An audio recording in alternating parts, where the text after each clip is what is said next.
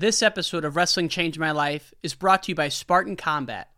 They're hosting a national tournament May 21st through the 23rd in Jacksonville, Florida. Register now at SpartanCombat.com. That was kind of a changing of the guard where where Iowa at that point, like Zalesky finishing, you know, I think one what he, there was one year during his tenure at Iowa, three NCAA titles in one year during his tenure where they did not win an NCAA team trophy and yet they pulled the plug and they moved on. We can endure anything and adapt and pivot and change. Wrestling gave us that ability. I would say nothing in life has impacted me more than the things wrestling has taught me in terms of self reflection, resilience, toughness. Some guys have it, some guys don't. Adversity, 100%.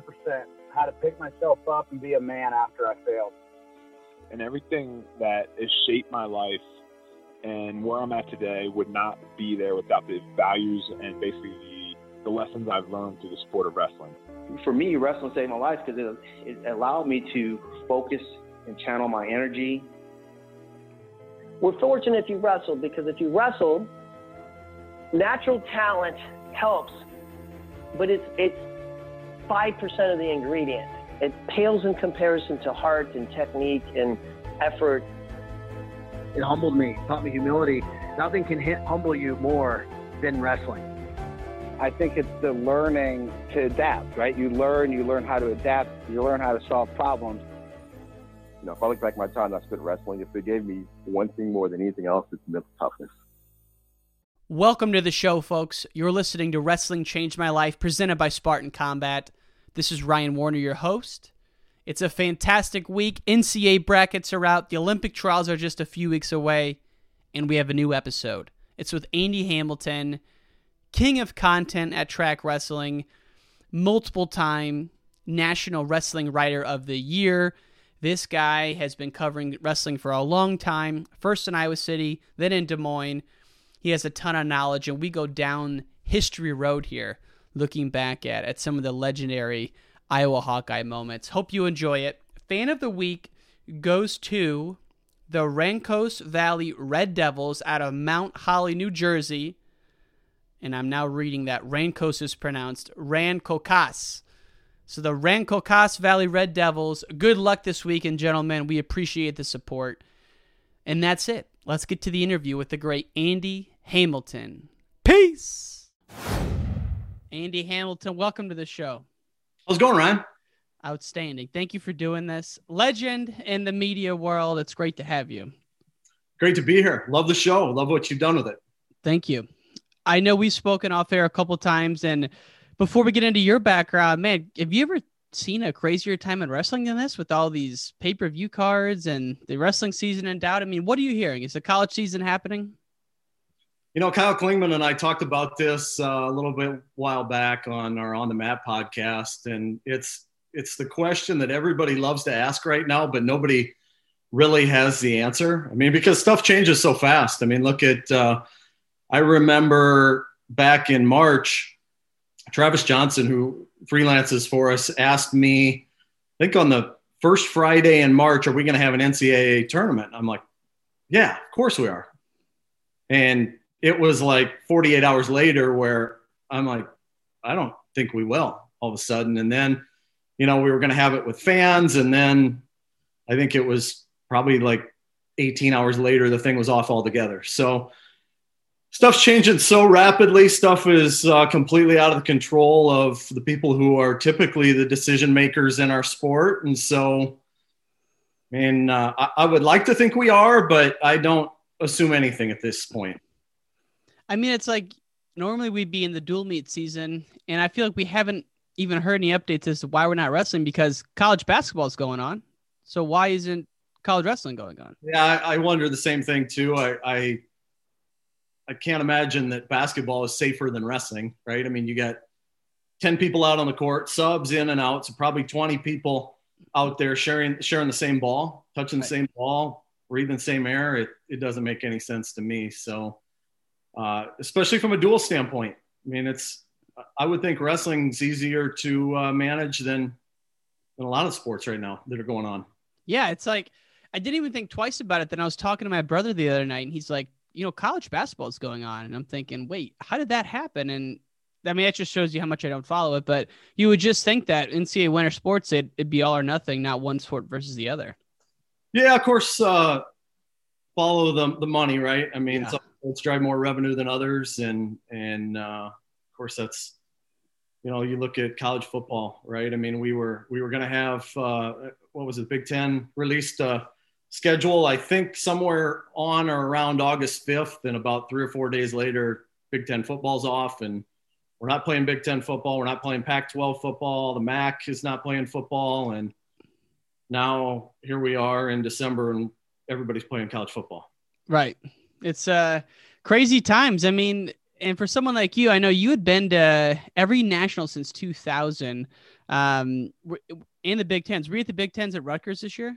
I was not. It's the first one I've missed since 2000. I was at uh, NAIA's and then Big 12s that weekend. Got it. So that was my second Big Tens, first in about 10 years. So my brother, went- my brother and I went out there with some friends. That place was amazing. So if there's anything to salvage, is that the Big Tens at Rutgers was awesome. But then you know we get back a couple of days later, everything shut down, and so this is kind of the state of the world we've all been in. And you know you were involved with the Hawkeye Wrestling Club Showdown, which we'll come back to that. But let's start at the beginning for you. I mean, every national since 2000. How did how did your interest in wrestling start in your career in journalism? Kind of flourish from there. So my interest in wrestling and then my career in journalism and wrestling are kind of two separate conversations, but two separate stories. But my interest in wrestling, my dad wrestled at Northern Iowa for a year back when it was Iowa State Teachers College. I think he was a freshman on the team when they were national champions. I think 1950 and had some legends of the sport on the on the roster at that point and and uh, so he he wrestled and he was a wrestling official and always around it. Uh, we when I was four years old, my parents took me out the NCAA championships out in Corvallis, Oregon. In 1980, uh, we went to uh, we were, I grew up a half hour north of Ames, so we had season tickets for Iowa State. We had season tickets for Iowa. Went to some UNI stuff as well. Always around it, and you know, just became a huge fan of wrestling at that point. Uh, I, I like to joke. I say this, you know, it's an exaggeration that I grew up and went to the only high school in Iowa that didn't have wrestling. I mean, there are there are several others, but so I was I was detached from it there for a little while. But um, as far as covering it goes, uh, when I I graduated from Iowa in December of 1998 and had a lease for the second semester and had some internship opportunities, but none that that uh, were as appealing to me as as staying and hanging out with my buddies for six more months. And and I got an opportunity to to work part time at the Iowa City Press Citizen. They needed somebody to cover high school wrestling at that point, and uh, they had the number one team in, in 3A in Iowa, big school team in Iowa, and Was this I- West or City High? City High at the time. And and West was pretty good as well. They were on the rise as well at that point. But uh, just by dumb luck that I fell into it, they needed somebody to cover wrestling and fell in love with it from the get go. It was, you know, I'd, I'd gone out to high school basketball games and and covered those. And, and you, you go to a bad high school basketball game and you're stuck there for an hour and a half and, and thing to get over. Oh, if it's a mismatch, you're you're you're watching the clock tick, and you go to a wrestling meet that's a mitch, mismatch or, or a match that's a mismatch, and and we're on the next thing in a minute. And you go to a good high school basketball game, and it comes down to the wire. Like you're you're hoping that it comes down to the wire, and that there's something entertaining to write about, and something dramatic's going to happen. Whereas you know you go out to cover a high school wrestling tournament, this is this is what I told my dad the very first weekend that I got sent up to Cedar Rapids to cover the Mississippi Valley Conference tournament, which at the time, uh, and, and for the better part of the last 20 years, has been the premier high school wrestling conference in Iowa. But at the time, was bar none the number one high school wrestling conference in Iowa. And and my dad asked me on the way home. I you know I called him on the way home. We are talking about it, and he asked me, "So what do you what do you think of it?" And I said, "Dad, this is incredible. Like there are like 20 incredible things that happened today, like finishes, you know, down to the wire matches, like breathtaking." uh, drama. And, you know, you hope that that happens once a week when you're covering high school basketball. So, so it was just a breath of fresh air and uh, found the characters in the sport to be incredibly candid and uh, accessible.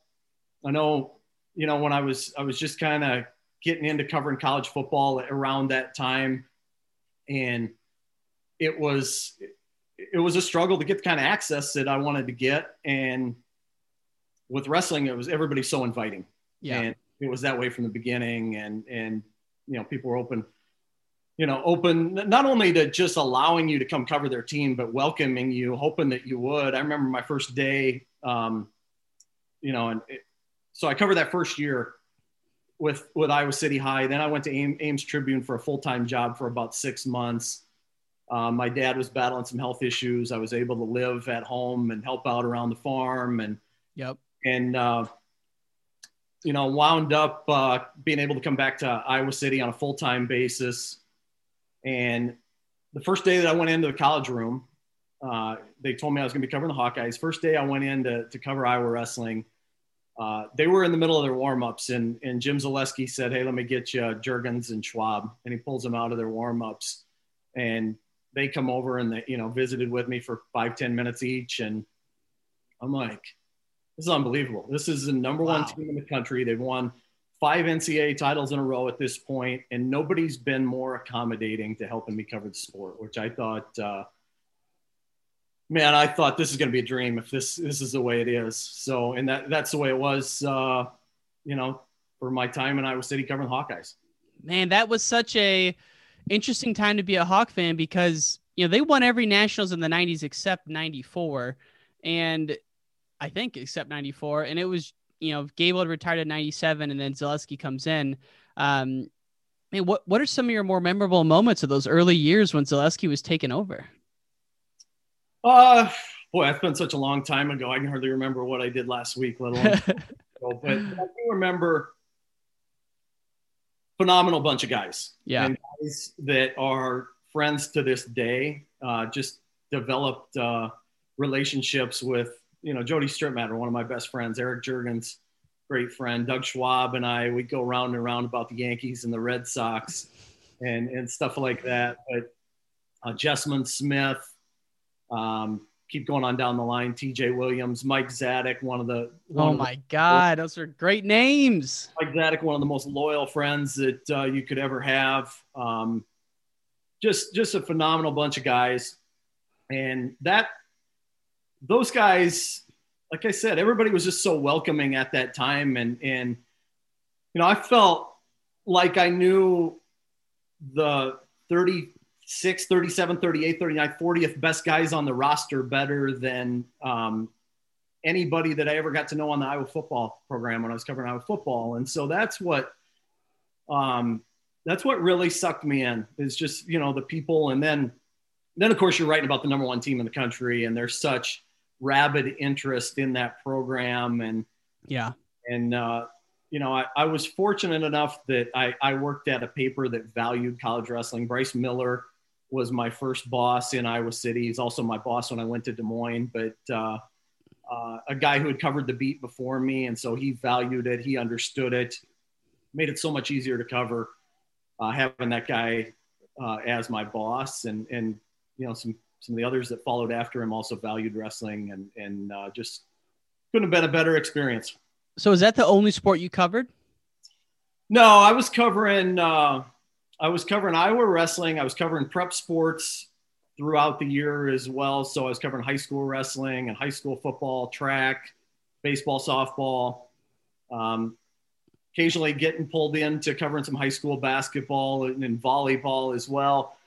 Uh, covered college football recruiting, helped out with the Hawkeyes. Was doing a lot in Iowa City, and then when I went to Des Moines, it was it was also it was wrestling, it was prep football, it was Drake relays, uh, auto racing, which was uh, quite a departure, but also something that I, I grew to, to really appreciate as well. So, managed to meet a lot of interesting people through the years, a lot of um, funny stories, and um, just just really blessed that, that I've been able to do a lot of different things not just in wrestling, but uh, Yeah. you know, I, I I tell people I don't feel like I've ever worked a day in my life because I back when I was in college, I had I had jobs uh, working in factories, building grain bins, pouring cement, stuff like that. That's real work. What I, Yep. I do now is, uh, you know, I'm pretty blessed to be able to do it. And what are some of your when you think back to some of the the big Iowa high school state tournaments? You know, I've only been a couple times to the Iowa high school tournament. It was like 2010, 2011. Um, but I actually just had Kevin Gadsden on earlier this week, and he was talking about when he wrestled St. John in the finals. And I'm just thinking back to, I'm sure there were some massive uh, high school matchups back during that time. Um, and we were talking, I think it was me and you were talking about Mitch Mueller and those get that whole gang. I mean, what were some of the big high school battles you remember going down at the Iowa tournament? Oh man, I, I remember Kyle Anson and Jay Borschel were both returning champs as sophomores, and you knew one of them was going to be a four timer and one of them was going to be a three timer because they met up in the quarters and and uh, that was phenomenal. Those guys had won everything under the sun growing up, and and that whole uh, 2005 class, you know, when those guys collided, it was great stuff. And How dominant was TJ Seabolt back in the day? yeah, he's pretty good. I didn't uh, have an up close view of his career because I wasn't covering the entire state at that point. But I, I do remember when he was in eighth grade, like he was hanging around all those guys at that point and, and just a mat rat. And, you know, everybody telling me when he was in junior high, this guy's going to be a stud. And, Yeah. and it was apparent. Like he'd, he'd get out on the mat. You know, he wasn't in high school yet, but but at tournaments you'd see him and he'd be out like rolling around on the mats and it's like, all right, this guy's this guy's going to be pretty legit. And where were you when Brands was named head coach? Were you in Iowa City still? Or were you out at Des Moines? I was in Iowa City. Yep. I mean, that had to be a pretty big day. Did everyone kind of know it was coming? Uh, yeah, I think so. I think that was, I, I think even people knew it was coming before it, you know, before Jimmy was even fired. Like, Mhm. like, you know, if if you were on the inside or on the periphery, like I think you knew something was happening. I remember actually being in Carver Hawkeye Arena in the Iowa wrestling offices like five minutes after Zalesky was fired, and I knew something had happened uh, at that point, and then found out shortly thereafter. And this is days before Twitter and things like that, and and uh, so I mean, i- i- if you were you were close to it, you knew you could see the pieces of the puzzle being put together, and and you know, Tom had just done such a phenomenal job in recruiting Tom and, and Wes Hand, Doug Schwab down at Virginia Tech, and, and they got Borschel and Ants or Borschel and LeClere and Slayton to go down there. You know, guys from Iowa that grew up Hawkeye fans that wanted to be Hawkeyes. And went halfway across the country to a program that was unproven at that point. And and then of course, like the the big bombshell was when he got Metcalf to go down there as well. And and so you could you could see all this momentum building in Blacksburg. And meanwhile, that that last season uh, prior to Tom, remember there was a dual meet in, in Carver against Illinois, and I walked down the steps to my seat on press row. It's the first time ever I'd walked down to my seat on press row thinking Iowa had no chance to win the dual meet that that night. And it was against Illinois. It was about 2,200 people in the stands, and, and one of them was Bob Bowlesby, the athletic director. It's the only time I remember Ooh. being at a home duel that year, and I kept looking over throughout the duel, and you know, it was apparent something was going to happen. And funny story is, I found out about it years later that uh, Tom was actually in town that night. Was actually back on a recruiting trip, and was in Iowa City. He couldn't go because of NCAA scouting rules. If he had, had uh, I think if he had gone and while he was on a recruiting trip and gone to a, an opposing dual meet, it would have co- constituted as a scouting violation and and uh, something along those lines. But uh, just just a, you know, I remember back thinking about trying to tell the story of that era, and, and uh, that was one of the defining moments of it. That kind of that night. I mean, just a lot of pieces in place um, that night that were were pretty fascinating.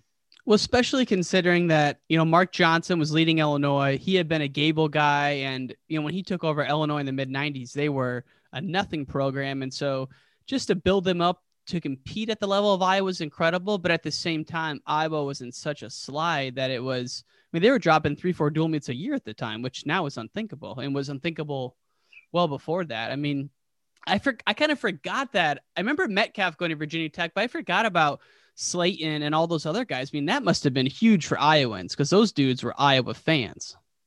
Yeah, that was. It gave me no shortage of storylines to tell in the spring of 2006. I'm coming back. What's his staff going to look like? Instantly, are these Virginia Tech guys coming back to Iowa? That's gonna. That's a story. And then all the hangups with that, the court battle. You know, are they going to get released? They're not going to get released. They're, you know, who promised what at Virginia Tech?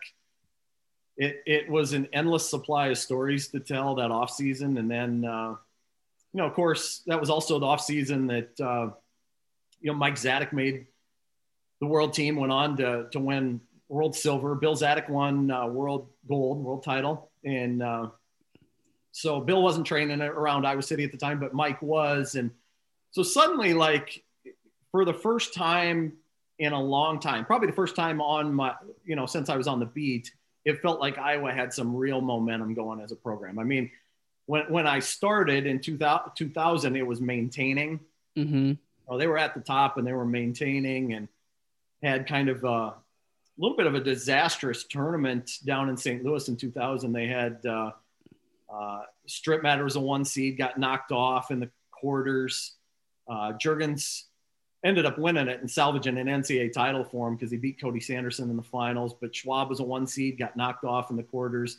Zadick got beat in the quarters. TJ Williams lost for the first first and only time in his Iowa career in the semis. And you know, I I remember leaving the arena that Friday night thinking this is Iowa State's title to win, and and Iowa came back and won it. But but uh, wow, they had momentum in 2006 like they hadn't in a long, long time, and and uh, there was such an excitement building around the program at that time. And the other thing that happened is, you know, at the end of the Zalesky era, you know, 2003 they had a brutal tournament for Iowa standpoint from an Iowa standpoint, finished eighth at the NCAA championships, and then you know, it, it really kind of became a divided fan base in 03, 04, 05, 06. You had um, people that were Jimmy supporters. You had people that wanted to see a change and wanted to see Tom in charge, and, and it was a fraction fan base. And, and I remember one of the really brilliant moves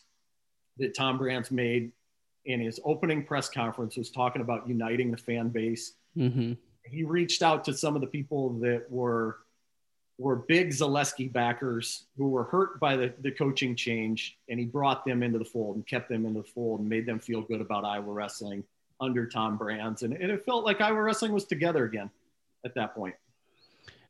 How crazy was it? He brought Gable out of retirement to coach that first Yeah. year. Yeah. I mean, That's exciting. yeah. I Yeah, I, mean, don't, I don't think you can really think of another parallel like that no, in sports. I mean, it's pretty amazing. He came back. yeah. You know, When did Brands go? So how long how long into that 2000s was Brands not with Zalesky? Was he there in that 0304 what you were just talking about? 04 was his last year. Okay. At, and 05, 06, he was at Virginia Tech. So really not that long and he made a, a big impact there. I mean, Yeah. I mean, geez, that's crazy. Was that the same year that Sanderson went to Penn State? Uh, no, no, but but the day that uh, the day that Zalesky was fired was the day that Cael Sanderson became the head coach at Iowa State. Oh, okay. So it's quite a bit before that. I'm getting those timelines mixed up. Okay.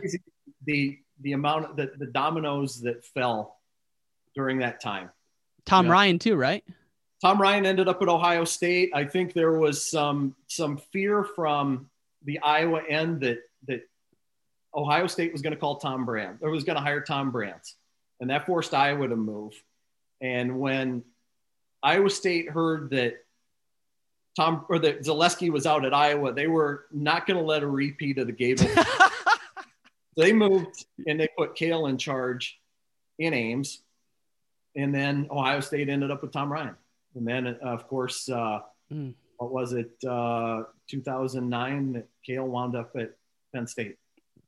I mean, those are three of the biggest moves I mean, four if you consider Cael's move to Penn State, but I mean, those that's a crazy time for the college landscape, and really, it hasn't shifted a lot since since that last move uh, with Cael going to Penn State. You know, in terms of the dominant powers. We had never. The thing that was interesting about that is we had never seen moves of that magnitude in college wrestling. It was. It used to be. You know, not just wrestling, but kind of Olympic sports. You just, you know, you do your job, you don't embarrass the school, your kids graduate, you keep them out of trouble, and you can coach as long as you want. Mm-hmm. And that was kind of a changing of the guard where where Iowa at that point, like Zalesky finishing, you know, I think one what he, there was one year during his tenure at Iowa, he had three NCAA titles in one year during his tenure where they did not win an NCAA team trophy, and yet they pulled the plug and they moved on That's what was interesting about it too. The, the other element to it was Bob Bowlesby. He didn't have to do that. He didn't have to make that move. He was like probably at that point one foot out the door on his way to Stanford to become the athletic director there, and to fire a successful wrestling coach, a guy with three NCAA titles, an all-time great at Iowa, mm-hmm. and, and move on. I think that took a lot of courage to do that. It took a lot of guts to do that. It was one of the gutsiest moves that, that I can remember an athletic director making under those circumstances. And and hey, Jimmy, anybody that's been around Jimmy Zalesky, they you know he's one of the most beloved people that I've I've ever covered. Mm-hmm. Uh, can't say enough good things about him, but um, the program at that point it it kind of kind of reached the point where look, attendance is is suffering. They're they're I, if memory serves me correct, their their ranking in the classroom wasn't real good mm. amongst you know the 24 Iowa athletic programs at that time. There just wasn't much momentum at, in any segment of the the program at that point. Uh, recruiting was suffering a little bit. You see Tom lining up these these blue chip chippers down in Blacksburg where there's no tra- tradition. The facilities are are um, subpar compared to what they have at Iowa, and and I think a lot a lot of people were like, it's it's time to time to make a change and see what what will happen here. So Bowlesby, I didn't realize he was on the way out when he did that. Yeah, I holy think, smokes! I think it was uh, like, boy, this is 14 years ago, but I yeah. think March 29th or 30th thereabouts that that he that they fired Zalesky, announced that he would not be coming back, and exactly a week later, Brands was hired and so like April 6th ish. Uh, and then I think it like two, three weeks later, Bowlesby was hired at Stanford. Now he's at the Big 12 now? He's the commissioner of the Big 12 now. So I wish he was still at Stanford, man. That's a sad story out there. Uh, yeah, yes and no, right? I, I think, you know, Kyle Klingman and I discussed this too. We, we actually asked this to Jason Borrelli on one of our, our On the Mat podcasts. If Bob Mhm. athletic director, would Stanford still have wrestling? And man, I have a hard time thinking a guy that that grew up in Waterloo, Iowa, that has the background that he does would pull the plug on a wrestling program like that. But you know, that being said, he's a tremendous ally for wrestling being at the Big 12 and in the position he is. I, I think uh, uh, he's he's certainly a guy that wrestling can lean on a lot. So why do you th- why do you think uh, that he wouldn't have let it go there? It's that money, like even he, as much as he likes wrestling, he's not big enough to stop it, or there's just things outside of anyone's control there. Uh, Bowlesby? Yeah, like why? Why do you? Th- so if Bowlesby was at Stanford, how come? Why do you think that maybe he still wouldn't have been able to keep the keep wrestling at Stanford? Well, I think he would have. Oh, you do? Okay, gotcha. Stanford, yeah, absolutely. That's uh, I mean, I'm actually gonna have Borrelli on uh coming up here, and I'm way overdue. But I just keep seeing that Stanford's raising all this money, and I'm thinking, okay, it's that's good news. But then I was talking to someone yesterday, and they go, no, it's not coming back permanently. It's done. So why why would that be? Why would a program that can raise that kind of money and fund itself not be allowed back? I don't know. Yeah, it's You know, I, want, I asked myself the same thing the the day that they announced it, and and in the press release it said something along the lines of if if money is raised to bring these, you know, we're not going to accept money to bring these programs back.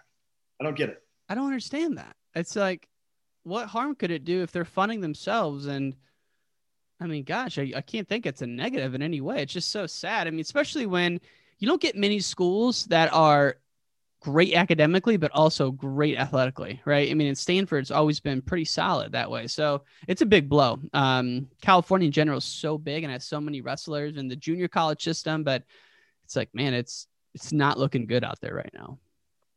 Yeah, it's tough, right? I mean, Yeah. like, like when we lost Boise, I mean, you look, what is there? Like, I think you got to drive, you had to drive about six hours from Corvallis, Oregon to the nearest Division One program, something along those lines, maybe more than that. Is that Oregon State? Yeah. Okay. Yep. And uh, now without Stanford, and and uh, I shudder to think about where we'd be if we weren't able to bring Arizona State back. Oh my God, that's a staple out there. Yeah. So I forgot about that. They were done for a year, or supposedly. they're done for two or three weeks. Is that it? Yeah, yeah. Art Mark Torrey stepped up, and uh, it's a good guy to have in your corner, right? Mhm. And and they were able to bring it back, but um, just it, it's such a shame to me. It's one of the you know I think about if I won the Powerball, what would I do with it? I, I would probably spend a lot of money to make sure we've got a college program, a Division One program at UCLA, USC, San Diego State. I mean, we got highest participation numbers in the country in California, and what options do they have now? Got, got a couple, three options out there, and before, you know, I mean, look, uh, it's going to take a pretty elite wrestler and a pretty elite student to get into Stanford. So, yep, the pool is pretty thin there, but. Uh, I, I just think of how many kids, especially losing Fresno now. I mean, that one that one rocked me too because I I you know if you look at college wrestling programs like they're the stock market, Fresno State would have been a buy to me. Mhm. You've got so much talent in and around that area. Uh, you've got and a tradition a little bit too. You know, yeah, yeah, and you know you're not going to find a better human being to run your program than Troy Steiner. right? And momentum going. They were, you know, the people were showing up. Top 10 in attendance three years in a row. And, you know, they, they were starting to make it happen on the mat too. And that, that one to me was, uh, you know, I, I, I have a hard time with that one. I have a hard, time with all of them, but, but especially that one. It's like, why, why bring it back if that's all the more committed you are? Especially, I mean, to your point, yeah, I don't know how well Fresno State does in other sports, but I got to think that the wrestling team has got to be one of their better programs. You know, I mean, that that hurts, and that that Valley area of California is a big wrestling area. I mean, I, I was thinking about this the other day. There's not one Division One school in Washington either. I mean, that that's been a while, but I mean, think about Washington and then Oregon. It's just, yeah, I don't want this to be a depressing podcast, but this has been on my mind uh, a lot recently, and a guy here in Chicago, Bill McKenna, who I talk with, he's you know, he, he's trying to get me to do a little road trip in California and just go see everyone while there's still programs. And it, we might have to do something because it's, it really, uh, you know, I don't think the, I don't think we're uh, at the end of this either in terms of sports being cut because of the COVID funding issues. really interesting. You know, I, I, if I were a betting man, I would have bet that we would have lost more than than three already. Yeah. I don't. Yeah, I'm with you. I don't think the end is is here yet. I think we're out of the woods by a long stretch. I, I I'm going to be really interested to see what happens. What are the three? Uh, Old Dominion, Stanford, and Fresno State. When you know, if we unless we can bring bring them back. Yeah. Or, but, uh, uh, tough one. You know, especially you know, I remember this time a year ago. I, I think it was last December. I wrote a piece that you know had quotes from Mike Moyer, and and the gist of the piece was college wrestling's in better shape than it's been in almost 40 years. We're adding programs. You know, we're we we're seeing significant growth at the D2, D3, NAIA women's levels. Mm-hmm. And, you know, I think, I think there was a statistic, you know, that Mike said at, at this point a year ago that there are more programs that have been started. Like more than half of the programs that exist in college wrestling now have been started since 2000. Mm. And look Wow. at NAI, NAI wrestling about uh, 20 years ago bottomed out with like 19 programs. They're up over 70 now. That's So- great. So a lot of momentum, you know, fans showing up in record numbers all across the country for dual meets. Sports more accessible than ever before, and and then this happens, and Yeah. just brought it to a screeching halt. And hopefully, uh, we can weather the storm as a sport and, and come through on the other side and be in better shape somehow, some way. Yeah, and I love the creativity with some of the RTC events. I know you were intimately involved in the Hawkeye Showdown. And what was cool about that was that you guys were were doing equal pay for men and women, and, and maybe all of them do that. I have, I have no idea, but um, I mean, what was your impression of that event? Is there more events like that in the future for track? Yeah, I would I would hope so. Um, you know, I had the misfortune of uh, you know being locked down on COVID. Uh, my my girlfriend came down with it uh, at that point, and so I, w- I was shut down uh, first time and what was it like eight months that I was going to get out of the house and go cover some wrestling. And, and oh no, I didn't know you weren't there.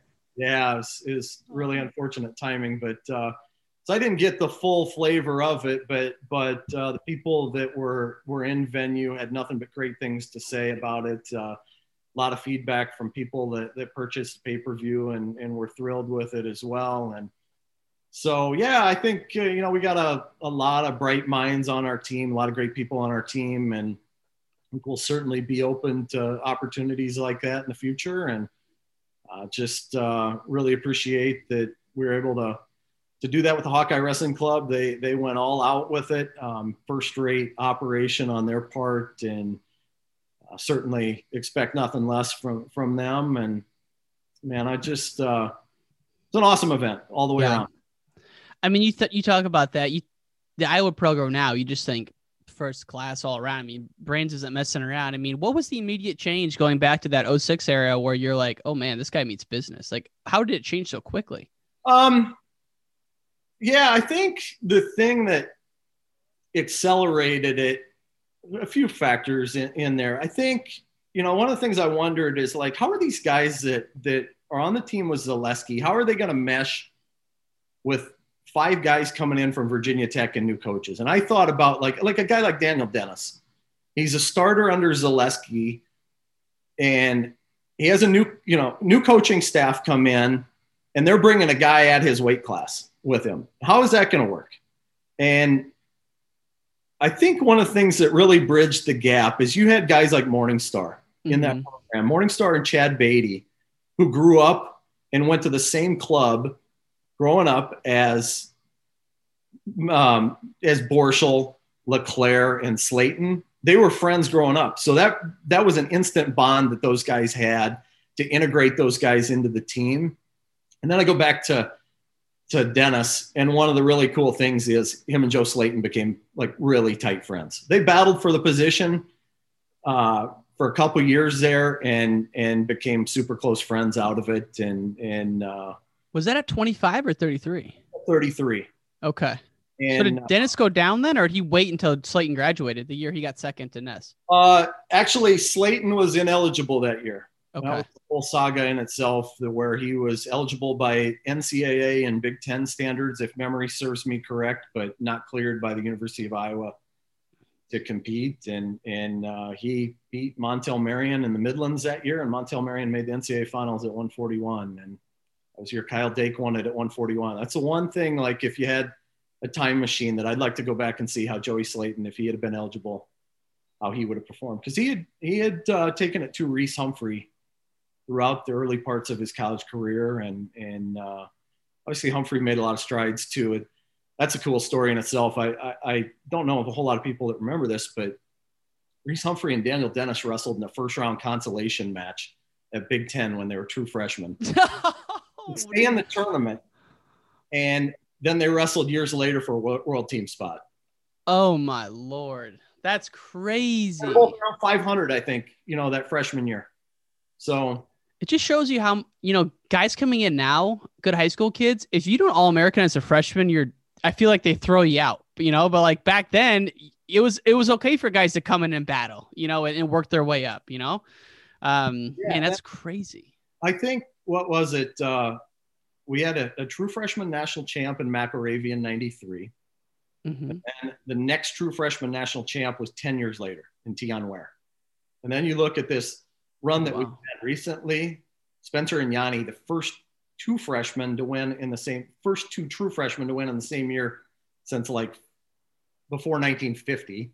And oh my before that, Myles Martin, Mark Hall, J'den Cox, it was like we were having almost one per year there for a stretch. So the one that I remember was the year Dustin Schlatter won. That was like, holy cow, this kid just came through and Yeah. smoked everybody. yeah, undefeated, but he lost one time, and and then just ran through the NCAA tournament and and did it, you know, in super impressive fashion. I mean, you always wonder like at, at that point, like how are freshmen going to perform on the mat? Like, are they going to be able to get out on the bottom? Are they going to be able to ride people? He dominated people on the mat. Oh, at a big weight too. I mean, it was incredible. I, that was like the first time I'm like, okay, like this is. And then now you look at like guys like Gable Steveson or obviously the great Spencer Lee or Yianni. It's just so fun right now. These guys are so good coming in. Um, man, I I kind of forgot about Slaton though. So did he get come back to the finals after that, or was he pretty much done after all of that? He did not wrestle his senior year. I mean, at least Oh, in the lineup, at least he wrestled in some. I- I know he wrestled in Midlands and and was just kind of getting his feet under him at that point. And but he was he was a finalist as a sophomore. Let his weight get out of control as a junior. I think he was wrestling 33 and gotten up to around like 178 pounds that summer. And that's what I remember is how much he cut. It was and he was crazy. cutting a ton. And and I remember they sent him out against uh, Fanthorpe in the Iowa State duel and came out and got the first takedown right away, and then then hit a wall after that. But uh, and Dennis was their guy at 33 from that point forward. still to this day the most heartbreaking not it wasn't actually heartbreaking for me but i just felt so bad was that finals match uh against was it ness Yeah, for Dennis, yep. yeah i mean dennis like you said was an illinois guy never even won state got second twice and he was a teammate of jimmy kennedy who at that time was a world beater and you know i don't even think jimmy kennedy ever made the ncaa finals and so for dan dennis to do better was pretty shocking for everybody in illinois and then I mean, he had the match won it was like oh that was tough I remember uh, his dad telling me at uh, the, the social afterward. He said, "You know, I was standing around with his dad, and Gable was right there, and he goes, "You guys never taught him to stall." And he meant that, you know, the kindest way, right? Like, mm-hmm. not what you taught him to do. You didn't teach him to stall. Right But uh, yeah, that one, that one uh, is one that that will be burned in my mind for a long time too. And and I remember, I I still have nightmares about it, almost like where him coming off the mat.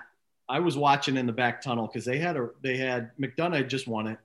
I'm in the back interviewing McDonough. And I come out and I'm watching the end of the match in the in the tunnel, and Dennis comes off sprinting right past me, and he threw his headgear, and it missed. I mean, it whizzed past my head, missed me by a minimum of like you know no more than a foot, yeah and and like you could hear that thing whistling through the air too. So Yeah, that's that one hurt, man. That one uh that definitely hurt. The- The last uh history lesson I wanted to ask you about how whatever happened when Brands and Cael got together in dual meets, was it pretty even? And was it electric back in those days or how did it you go? know, uh, I don't think Brands had ever lost a head to head until Cael got to Iowa State or got to Penn State.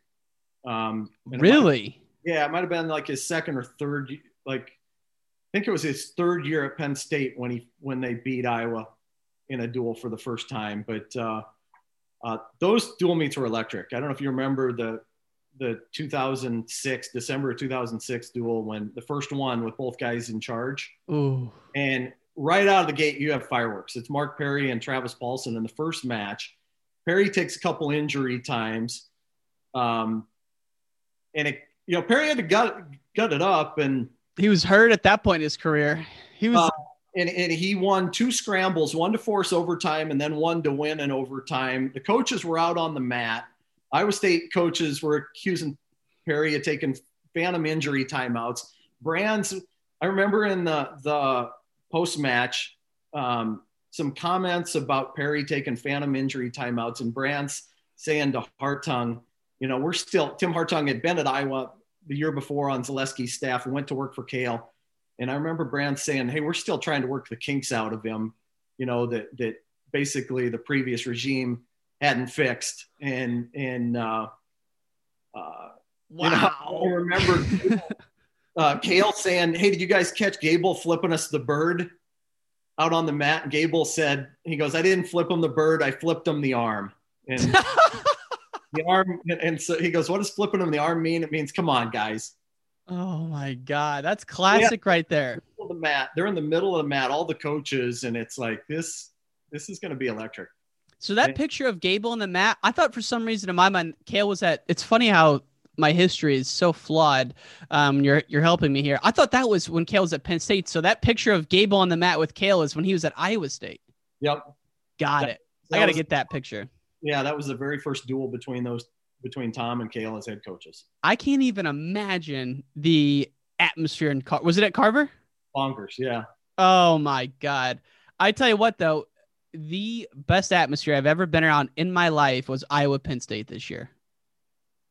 That was pretty good. Oh my god! I mean, it was especially when DeSanto got hurt and and then Kemerer came back. I mean, whew, that was an incredible. Uh, remember, like when he got that takedown, about 45 seconds to go, and the last 45 seconds, it was the loudest sustained roar I've heard in that place ever. I mean, I, I think it's been louder in in spurts. I mean, Ramos and some of the moments he had, the pins against Penn State. Oh my god! It was deafening then, but but for the final 45 seconds of a match like that, it was it was ear splitting. Just relentless. I mean, it was insane. I'm I'm so excited even thinking about it. Just how much fun that was. It was incredible.